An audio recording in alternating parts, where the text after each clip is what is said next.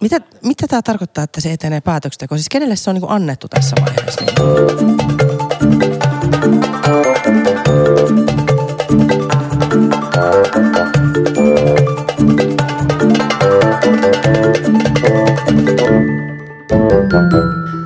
Tervetuloa kesäisen valtuustopodcastin pariin. Täällä on jälleen Hannu Oskala. Silvia Moodig. Ja Laura Rissanen. Mutta mikä tekee tästä erityisen kesäisen? Silvia, kerro meille. No mulla tuli ainakin hiki, kun mä kävelin tänne. No si- Silviaa. Niin, Anteeksi. mullakin on varmaan hiki, mutta se Tässä vaan vähän siitä, nyt kesälomia on, on niin kuin juostu taas pää 15 jalkana. Mutta tuota, kesäinen sen takia, että hei, keskiviikkona on ka- kevätkauden viimeinen kaupunginvaltuusto, joka alkaa muuten hei jo kello 16.00 kaikille Helsinki-kanava entusiasteille tiedoksi. Ja eikös kaikki meidän toimielimet lopettele kokouksiaan nyt tällä viikolla, vai jatkaako jotkut vielä? Kaupunginhallitus kokoustaa vielä ensi viikon maanantaina Yes. ja sitten tiistaina kaupunginhallitus matkustaa itse asiassa opintomatkalle Edinburghiin, Englantiin. Mutta mun siis mielestä ensi Skotlantiin. viikolla on jonkun jaoston kokouksia kyllä vielä, että, okay. että joitain kokouksia on ensi viikolla. Mutta sitten Suomi menee kiinni ja kaikki istuu vaan laiturin nokassa juomassa kaljaa ja syömässä makkaraa. Niin. Niin, sopivasti tulee tämä kesäsääkin tällä viikolla, niin kuin juhannuksen ja kesälomien kunniaksi. Mutta mitäs tällä tässä viimeisessä valtuustokokouksessa sitten oikein on? No sehän tarkoittaa siis sitä, että meillä on tilitarkastuskertomus, vastuuvapauden myöntämiset ja arviointikertomus. Nämä on ne tilinpäätöksen hyväksyminen ja nämä on ne jokavuotiset asiat, jotka tässä viimeisessä kokouksessa käsitellään. Joo, ja kokous alkaa sen takia kello 16, että halutaan sitten varmistaa se, että ihan kaikkiin asioihin riittää aikaa, mutta että viime viikolla kaupunginvaltuusto oli ahkerana ja kokousti, oliko se peräti puoli kahteen saakka. Älä nyt liioittele. Ei se ollut yhteen? kuin puoli yhteen. Puoli yhteen vaan. No niin, just aivan. Siellä, siellä Oskalan päiväkotibussialoitekin sai lopullisen niittinsä sitten ja sain ilokseni kuulla, että apulaispormestari Pakarinen on menossa Kouvolaan tutustumaan päiväkotibussiin. Pakarisella on kyllä tuommoinen hands-on ote. Oh. Hän kiertää todella, todella mielellään ja hyvin ennakkoluulottomasti lähtee niin kuin selvittämään asioita ja menee paikan päälle. Siitä Joo. kyllä Pialle iso, iso Joo, plussa. hän on ottanut tähän apulaispormestarin tehtävään ihan selvästi tämmöisen todellakin. Haluan tietää, missä mennään asenteen. Ja silloin kun me käytiin Piaa haastattelemassa, niin sehän oli siellä Töysän kadulla, eli siellä kasvatuksen ja koulutuksen toimialan pää, pääkonttorissa. Että sekin kertoo siitä, että hän ei ole linnoittautunut vaan tänne kaupungintalolle, missä me nyt tänään äänitetään. Aivan totta, kun senhän saa pormestari varmastikin valita, että mihin, se, mihin, mihin sijoittautuu. Mm. Mutta aloitettaisiko tuosta arviointikertomuksesta? No, aloitetaan toki. Eli meillähän on siis olemassa tarkastuslautakunta, joka on lakisääteinen eh, meidän organisaatiossa niin kuin oma itsenäinen elimensä, jonka tarkoitus on siis valvoa sitä, että ne ne tavoitteet, mitä me ollaan itsellemme asetettu, niin valvoa niiden toteutumista. Joo, ja tarkastuslautakunta tosiaan silloin, kun me tehtiin tätä kaupungin uutta johtamisjärjestelmääkin, niin kaikissa papereissa ja kaavioissa, mitkä meillä oli, niin niihin oli aina ensimmäisenä piirretty tarkastuslautakunta, koska se on just se lakisääteinen, ja sitten muistaakseni pelastuslautakunta on se toinen. Ja nämä oli niinku siellä omana boksina, että näihin me ei voitu puuttua, vaikka me oltaisiin ehkä haluttukin puuttua siinä johtamisjärjestelmän uudistamisessa. Mutta ei me halutakaan puuttua, koska on, on hyvä, että joku pitää kurin siinä, että kaupunginhallitus tekee siitä, mitä kaupunginvaltuusto on päättänyt ja niin edelleen. Se on juuri näin. Ja jos mä katson nyt täällä näitä, tässä on tota, siis nostettu eri, eri, meillähän on siis sitovia tavoitteita ja sitten meillä on tavoitteita, mutta tässä on niin nostettu esiin niitä olennaisia, miten me niihin päästään. Ja yksi asia, mihin mä kiinnittäisin tässä huomiota, on tämmöinen huomio, mikä tarkastuslautakunnalta tulee. Suuria investointeja voitaisiin hallita paremmin, mikäli hankkeiden suunnitteluun panostettaisiin riittävästi. Rakennushankkeiden kustannusten ylittyminen on melko harvinaista. Aikataulujen venyminen on yleisempää, kaupungin palkkakilpailukykyä rakennuttamistehtävissä on tarpeen parantaa, koska tämähän on harha, mikä meillä on. Niin, kun- Otsikoihin nousee aina ne hankkeet, jotka menee yli ja länsimetron fiasko niin kuin tahras julkisen investoinnit taas pitkäksi aikaa, kun itse asiassa suurin osa meidän hankkeista pysyy budjetissa. Just näin, mutta ne ei vaan tuu sitten uutta päätöksentekokierrosta varten valtuustoon. Että meillähän oli edellisessä valtuustossa taisi olla jonkun koulun perusparannuksen hankkeen kanssa ylittyminen ja siinä yhteydessä tästä samasta ilmiöstä vähän puhuttiin, että me päätöksentekijät helposti luullaan, että kaikki menee pitkäksi mutta tämä on musta hyvä, hyvä havainto tarkastuslautakunnalta, että on halunneet tämän tähän nostaa esiin. Että se on, tota, se on, se on hyvä. Sitten mä olin iloisesti, iloisena siinä, että, siitä, että tässä todetaan, että kaupungin henkilöstön työhyvinvointi pääosin parani strategiakaudella, että, että Helsinkihän on maan suurin työnantaja ja nämä on tärkeitä asioita, että näitä täällä, näitä, näihin asioihin on panostettu ja sitten on myös tuloksia saatu. Mitäs Hannu? Ehkä tässä nyt pitää tunnustaa ihan suoraan, että mä en ehtinyt lukea tätä arviointikertomusta. Hannu. Paheksumme. Mm, niin. Tässä on siis alusta tiivistelmä. että voi lukea vaikka vaan sen. Ah, tässä, tässä, tässä just mitataan, että onko meillä tämmöinen koke, sit, kokematon päättäjä Mutta sitten toinen tärkeä huomio, mikä mä toivon, että jotenkin sit siirtyisi meidän yhteisessä ajattelussa sit seuraavalle niin kun vuodelle, on tämä ammatillisen koulutuksen opiskelijoiden tuen tarve on kasvanut. Tämähän on valtakunnallisestikin huomattu, että siellä varsinkin esimerkiksi nuoret miehet, nuoret kundit on niitä, jotka on ö, kaikkein haavoittuvammassa asemassa, jos sanotaan, että niitä, joista tulee enemmän keskeytyksiä ja eniten niin kuin dropoutteja. Ja totta kai me isona kuntana tämä on meillä aivan keskeinen asia. Tämä on semmoinen, mihin mä toivon, että voitaisiin panostaa koska tämä liittyy myös maahanmuuttajiin, Kyllä. mutta tämä liittyy myös siihen, että, että ei jäädä päämäärättömästi pyörimään, vaan löydetään se oma polku. Joo. Viime viikolla tuli yhteishaun tulokset tähän liittyen, mutta et se näytti sen, että oikeastaan lähes kaikki oli saanut ne paikat Helsingissä, että, että meillä oli toisella asteelle kyllä riittävästi, riittävästi paikkoja. Ja näin ei aina ollut. Ei olekaan Eli tämä on aina. hyvä juttu. Mm. Mutta nyt, hyvä miten juttu. ne pysyy kiinni siinä opiskelupolussansa? Kyllä tämä on erittäin hyvä juttu ja tässä varmaan täytyy kiittää edellistä apulaiskaupunginjohtaja Ritva Viljasta, joka teki tosi paljon töitä tämän eteen, että saatiin Helsinkiin näitä aloituspaikkoja. Kyllä vielä sanon tästä tuota arviointikertomukseen liittyen, itse asiassa palaan asiaan kolme listalla, mikä on, että lakisääteiset luottamushenkilöiden ja viranhaltijoiden sidonnaisuusilmoitukset. Ja tämä on itse asiassa uuden kuntalain myötä tullut viime kesänä, kesänä tota, voimaan, että tiettyjen viranhaltijoiden ja, ja luottamushenkilöiden on tehtävä ilmoitukset kaupungille ja niitä pitäisi myös päivittää. Ja nyt annan itselleni laiskan läksyä, koska en ole päivittänyt omia sidonnaisuusilmoituksiani. Että tämä koskee kaupunginhallituksen jäseniä, tämä koskee lautakuntien puheenjohtajia, sitten esimerkiksi kaupunkiympäristölautakunta, joka on merkittävä lautakunta, niin kaikki jäsenet joutuu tämän täyttämään. Että tässä on niin tietyt tietyt tahot, jotka näitä joutuu täyttämään. Nämä nyt sitten kertaa, kerran vuodessa katsotaan valtuustossa ja sitten sitä sidonnaisuusilmoitukset on jatkuvasti löydettävissä kaupungin nettisivuilta. Kyllä, mutta tosiaan itsellänikin havaitsen, että päivittämättähän tuo on jäänyt, että se on viime kevään tilanne ja asiat ovat muuttuneet. Mm. No minä olen hämmentynyt, minä olen ainoa, joka olen päivittänyt nämä. Mutta siis tämä on tärkeää, että päätökset on läpinäkyvyyden kannalta. Että tiedetään missä Kyllä. eri organisaatioissa, missä eri luottamustehtävissä me me päättäjät vaikutetaan. Joo. Ja se, mikä on tietysti hyvä asia, että vaikka nyt näitä tietoja voisi ehkä päivittää useammin, Rissana ja Oskala ainakin, niin tässä kuitenkin todetaan se, että kaikki luottamushenkilöt, joita on 107, jotka ovat velvollisia tämän täyttämään, niin ovat, ovat sen ilmoituksen tehneet. Mm. Että, että vaikka se olisi nyt sitten jäänyt päivittämättä, niin kuitenkin on ollut ainakin jossain vaiheessa hyvä aikomus noudattaa lakia. Mutta mitäs kaikkea muuta täällä kaupungilla tällä hetkellä tapahtuu? Mietitään vähän, että mitä, ens, mitä ensi syksynä on tulossa. Päätöksenteko on tosi isoja juttuja ja että onko tässä nyt lähiviikkoina tapahtunut jotain mielenkiintoista.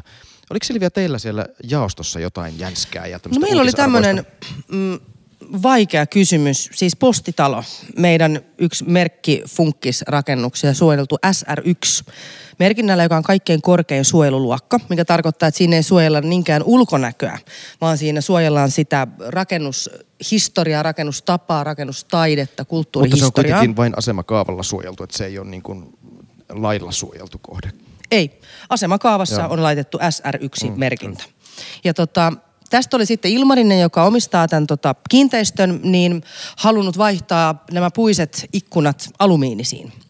Ja tota, sitä on tutkittu ja on tehnyt mallikappaleita, että miltä ne näyttäisi. Ja tämä nyt sitten äänestyksen jälkeen niin päätettiin Ilmarisen hyväksi. En usko, että tarina on ihan kokonaisuutena tässä, koska uskoisin, että tästä tulee valituksia. Mutta se on aika iso ennakkopäätös. Että jos me, kun mehän on kohdeltava kaikkia yhdenvertaisesti, eikö niin?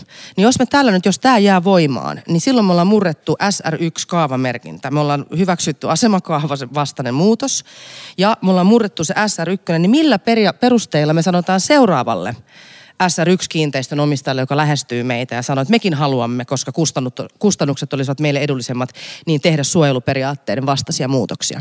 Ja sen takia mä pidän tätä myös ennakkotapauksena tosi isona. Toki mä myös inhoon alumiiniikkunoita, mutta se on niinku tavallaan mun niinku semmoinen makuasia. Et mun mielestä tuossa ei niinkään ole, siis ole edes kyse siitä ulkonäöstä, vaan siitä, että jos rakennusmateriaali muuttuu ja toiminnallisuus muuttuu, niin mä katson, että se on silloin merkittävä muutos kun katsotaan, että mitä se SR1-kaavamerkinnän niin kuin määritelmä pitää sisällään. Minkä takia sä inhoat alumiiniikkunoita? Mulla on sellainen käsitys, että tässä kuitenkin oli tarkoitus maisemoida, voiko niin sanoa, se, ne alumiiniikkunat näyttämään muulta kuin alumiiniikkunoilta. Mutta kun tässä ei suojellakaan ulkonäköä, vaan tässä suojellaan se rakennustaide. Että kyllähän niin kuin SR2-taloon, joka on sitten se seuraava alempi luokka, niin siinä saa varmasti melkeinpä milloin tahansa luvan tehdä tyylikkäät, hyvät alumiiniikkunat. Toki tälleen, niin kun, jos miettii ihan käytännön kannalta, niin ne puuikkunathan on ikuisia, kun niitä kunnostetaan. Kun taas alumiikkunat tulevat tiettynä vuotena sitten elinkaarensa päähän. Mutta tämä on hirveän iso niin kuin periaatteellinen kysymys. On.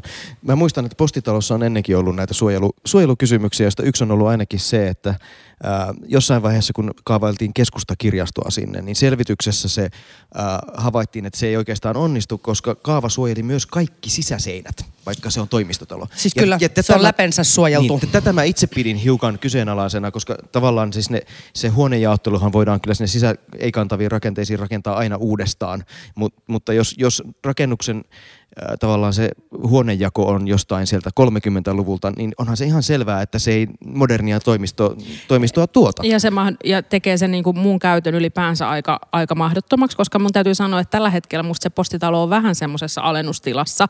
Että okei, siinä on se... Kyllä tollasia niillä pitäisi olla Niin, että jos miettii, että miten upea se on se aula, me kaikki ollaan käyty siellä silloin vielä, kun se oli postin postin mm. käytössä ja olihan se niin kuin aivan eri tavalla esillä se, se pääaula kuin se tällä hetkellä on. Kyllä. Et kyllä mua se on vähän surettanut monta kertaa, kun siitä on, siitä on ohi kävellyt, mutta et, ja mä itse silloin olisin vahvasti halunnut löytää sellaisen ratkaisun, että se keskustakirjasto olisi siihen voitu saada, mutta et siinä tosiaan nämä suojelu suojeluperiaatteet tuli eteen ja nythän mä en malta odottaa sitä, että keskustakirjasto syksyllä avautuu. Mutta kyllä olisi ollut kallis keskustakirjasto tehdä siihen, koska jos mietitte kaikkea sitä tekniikkaa, mitä keskustakirjastossa on ja mitä me halutaan, kyllä. että siellä on, niin sen tuominen ihan vanhaan runkoon olisi ollut todella haastavaa. Mutta se... mä oon samaa mieltä Laura sun kanssa siitä, että eihän se ole niin kuin kukoistuksessa, mitä sen pitäisi olla. Ja tässä me päästään siihen, mitä me ollaan aikaisemminkin pohdittu, että me suojellaan välillä kuoliaaksi asioita. Että jos ei se mahdollista mitään toimintaa, eikä kukaan pääse nauttimaan siitä upeasta, mutta mä muistutan, että SR1-kaavamerkintöi meille ei ole kauheasti. Se ei ole mikään, mitä me viljeltäisiin tonne niin kuin kaavoihin hirveän hepposin perustein.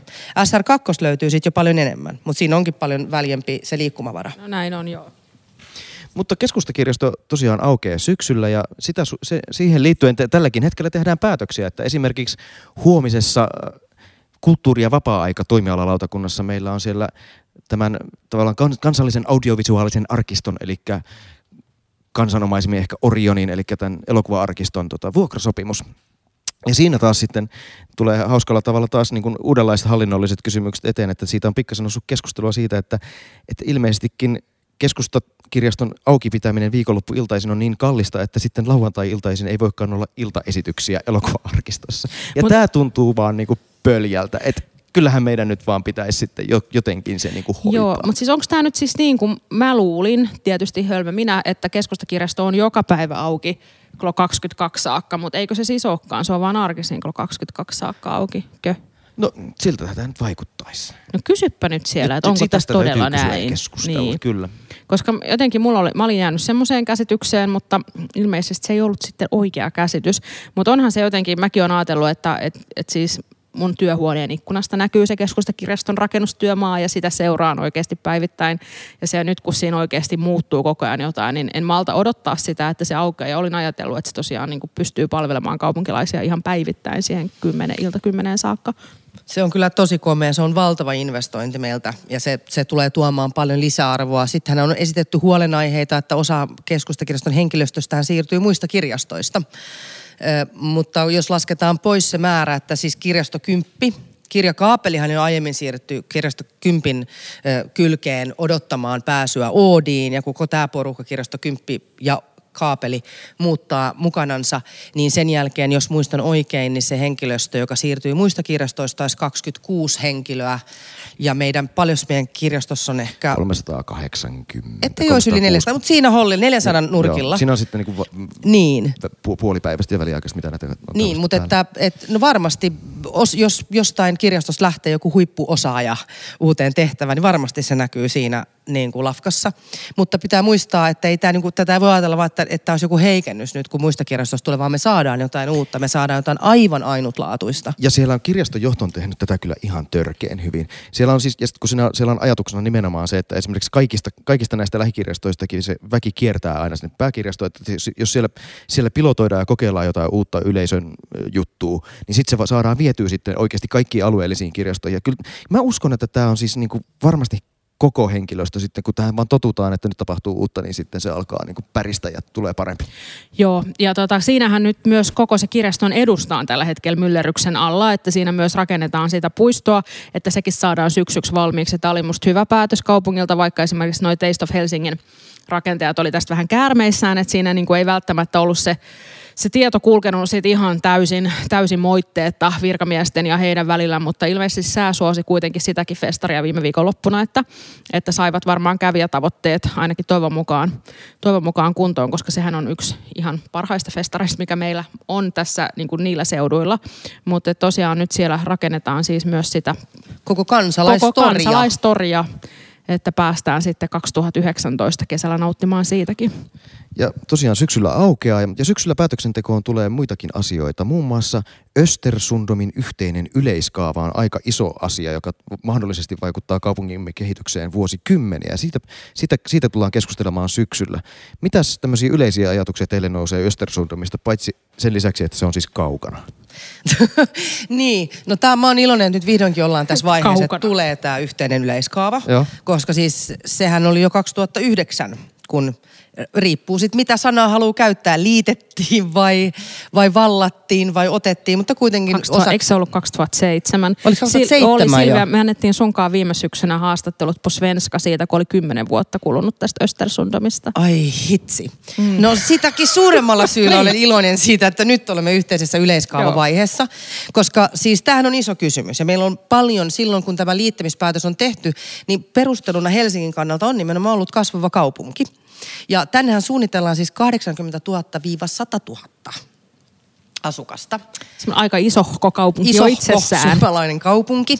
Ja tässä isona kysymyksenä tulee sitten olemaan se, että miten me nyt sitten mahdollisesti sitä itämetroa sinne linjataan. Ja ylipäätään mikä sen talous on. Että tässähän mm. kuitenkin, jos ajatellaan, että silloin 2007 Ää, silloin elettiin vielä jollain tapaa niin Nurmijärvi-ilmiön aikaa, että kehyskuntiin nousi oma kotitaloa ja keskusta tyhjeni. Mutta sitten, sitten tässä on tapahtunut tämä valtaisa käänne ja meidän keskusta kasvaa. Ja nyt kun me ollaan tehty tämä tiivistävä uusi yleiskaava, niin mulla on vähän sellainen niin kuin yleisarvaus, etenkin kun tämän Östersundomin kaavan kaavatalous on aika pahasti miinuksella, kun sinne pitää rakentaa se metro ja se on ihan tolkuttoman kallis ja se on niin hidas, että sitä ei edes kovin moni tu- tulisi käyttämään sieltä. Mulla on vähän sellainen, että tämä aavistus, että tämä on ihan hyvä harjoita ja sitten on mukavaa, että meillä on sinne yleiskaava, mutta, mutta mä luulen, että tämä ei lähde kyllä rakentumaan vielä vuosikymmeniin. Ja sitten siinä vaiheessa, kun se lähtisi rakentumaan Hannu. joskus 2040-luvulla, niin siinä vaiheessa tehdään vähän uusi suunnitelma. Ja toivon mukaan esimerkiksi mä toivoisin itse yhä sellaisen mallin, jossa tämän metron sijaan toi alue rakentuisi niin kuin useampiin suuntiin kulkeviin pikaratikoihin, että sieltä saataisiin sitten ratikayhteys suoraan ö, Malmille ja Tikkurilaan ja näin poispäin. Mä oon kyllä myös ihastunut tähän ajatukseen pikaratikkaverkostosta. Se teki siitä kaavataloudesta fiksumman, se teki siitä niin kuin kokonaisuudesta, koska nyt jos me rakennetaan metro, koska se on niin kallis, niin meidän pitää panostaa ihan hirveät tehokkuudet siihen metroasemien ympäristöön. Meillä ei ole niin kuin mahdollisuus tehdä laadukkainta mahdollista kaupunkia. Kyllä, ja sitten se työntää vielä sen kaupungin yhteen suuntaan, eli kohti tätä keskustaa, kun taas kun toi on jo niin kaukana, että sinne tavallaan tämä jo, jo, jonkinnäköinen luonnollinen monenkeskisyys, niiden ihmisten liikkumistarpeet ei ole pelkästään keskustan suuntaan. Ei kun se on just näin, että se ei ole todellakaan pelkästään niin kuin Helsinkiin suuntautuva. Mä tiedän, että tuolla itäisellä Uudellamaalla on myös suuria suunnitelmia sinne niin kuin Porvooseen meneviin raideratkaisuihin ja muihin. Ja tämä tavallaan vo- saattaa kokonaisuudessaan sinnekin päin sitten, sitten tota, tukeutua se, että ei, ei kaikki tukeudu palveluissa tai työpaikoissa tai muutenkaan. Kaikki ei halua tulla Helsingin keskustaan, vaikka se meistä onkin ihmeellistä. Mutta tähän liittyy nyt osittain se, mitä mainittiinkin jo, eli siis meidän yleiskaavamme, joka siis oikeudessa törmäsi ongelmiin kaupunkibulevardien ja muutamien muiden kohteiden kautta. Ja arviot on, että ensi vuoden alkupuoliskolla saisimme sitten oikeuden päätöksen siihen, että saakos niitä kaupunkiboulevardeja tehdä vai ei. No kyllä niitä ainakin tehdään se Vihdintie, koska se- sehän menee Kyllä, ongelmattomasti läpi. Niistähän, Joo. me, niistähän tämä tulee alkamaan joka tapauksessa, jotka Kyllä, on josta ei ongelmattomia. valitet- jotka on josta ei ongelmattomia. valitettu. Joo, ja meillä tota lautakunnalle on esitelty sekä Vihdintien että sitten sen Huopalahden tien suunnitelmia. Ne on musta tosi hyvän oloisia. Ja näitä itse asiassa, onko ne vieläkin näytteillä tuolla laiturilla? Boulevardikaupunki, jos jotain kiinnostaa, niin siinä tota, Vanhalla vanhalla li- linja-autoasemalla. linja-autoasemalla, että siellä on erilaisia vaihtoehtoja näytteillä. Ja, ja tota, siinä kyllä, niin kuin, jos miettii vaikka just sitä niin kuin munkan suuntaa ja muuta, niin se, niin kuin, eihän se edes varsinaisesti muuta sitä oikeastaan sitä ulkonäköä millään tavalla, mutta tehostaa ihan hurjasti. hurjasti. Ja tota, sinne päin on toivottu myös niin kuin raideratkaisua muutenkin, koska kaikki tietää, jotka sieltä päin tulee, että se niin kuin bussissa jurnuuttaminen jostain munkkivuorestakin, niin se on tosi hidasta. Siihen nähden, miten lähellä sit ollaan oikeasti Helsingin keskustaan. Kyllä. Että se on, se on hyvä, hyvä asia kyllä, että kyllä nämä tässä etenee. Ja suunnitteluperiaatteet mun mielestä noin isona linja oli oikein hyviä. Näistä siis pyritään tekemään ilmastoviisaimpia kaupung- uusia kaupunginosia, mitä meillä on näistä boulevardikaupungin osista. Ja tässä varmaan valtuustopodcast on onnistunut sopimaan jo tykypäivän sitten tälle kesä, ke, kesäiselle viikolle. Toivotaan, toivotaan aurinkoista säätä, sillä tykypäivä voisi ehkä viettää tuollaisessa Parklet-terassissa. No Eikö kyllä. niin? Kyllä. No niin, siis ihana. Hannu, Hannu, Hannulla on tänään tämmöinen... hieno? Oli hieno Oli. aasinsilta. Hieno aasinsilta. Ja nyt kun hyvä hallitus on muuttanut tätä alkoholilainsäädäntöäkin, alkoholilainsäädäntöäkin, että nyt saa ihan itse kulkea se tuoppi kädessä Oi. sen, sen kadun yli sille, sinne Parkletille. Tietäähän kaikki, mikä on Parklet. Se Mä on voin eli- kertoa, joo. Parklet on Hannu Oskalan aloitteesta tehty muutos, mikä siis tarkoittaa, eikö niin Hannu, kaikessa yksinkertaisuudessa, että se pysäköintipaikka, mikä on esimerkiksi liikehuoneiston edussa, voidaan ottaa muuhun käyttöön kuin pysäköintipaikaksi. Kyllä. Joo, ja näitä, Se voi olla terassi, se voi olla pyöräparkki. Mä itse asiassa törmäsin tuolla, missäs mä nyt seisoin, Kalevan kadulla. Siinä oli siis taideteos. Galleri oli nostanut siihen ulos omaan pysäköintialaansa Ai, ison tätä mä en ole patsaan. nähnyt. Ai Mahtavaa. mahtavaa, tuommoista Joo. mä en ole nähnyt. Eli se mahdollistaa tosi paljon nastempaa kaupunkia. Joo. Viime kesänä oli jo useampia tämmöisiä terasseja. Ne oli musta tosi hauskoja. Niissä on usein otettu just kaksi parkkiruutua, niin siitä saa semmoisen järkevän kokoisen, järkevän kokoisen terassin. Ja nyt sitten tänä kesänä tota niin, kaupunkiympäristölautakunta, me siis Silvian kanssa Me. päätettiin laajentaa tämä vuokraaminen koskemaan ihan koko Helsinki, Helsingin aluetta. Eli kun istutte siellä Parklet-terassilla ensi kesänä ottamassa sitä olutta kohtuullisesti, niin muistatte THL:n kiittää suositusten THL:n mukaisesti. suositusten mukaan, niin voitte kiittää siitä Hannu Oskalaa. Oi. Niin, ja hyvää hallitusta siitä, että saa itse kuljettaa sen sieltä ravintolasta Tämä sinne terassille. tunne, tämä vapauden niin, tämä tunne. kyllä alkoholilainsäädännön uudistus oli sitten hyvä asia. Mutta tämä oli yksi asia, mikä liittyy Helsingin. Tämä on vähän nyt tämmöistä tota, rönsyilevää tämä viimeinen lähestö, mutta Sideways-festivaali Joo. oli meillä nyt ensimmäistä kertaa Nordicsen, eli vanhan jäähallin tiloissa. Ja siellä nyt käsittääkseni ensimmäistä kertaa, siellä oli monta ö, niin kuin anniskelijaa, jotka toimivat yhteisellä anniskeluluvalla. Eli se mahdollistaa juuri sen, että ei tarvitse olla festareilla karsinoita. Ja sitten siellä väki kaatui ja, ja kaikki meni ihan niin kuin, En, Siis niin, juuri näin, en nähnyt kenenkään niin? kaatumaan ja Niin. siellä oli hirveän lepposa ja rauhallinen tun- tunnelma.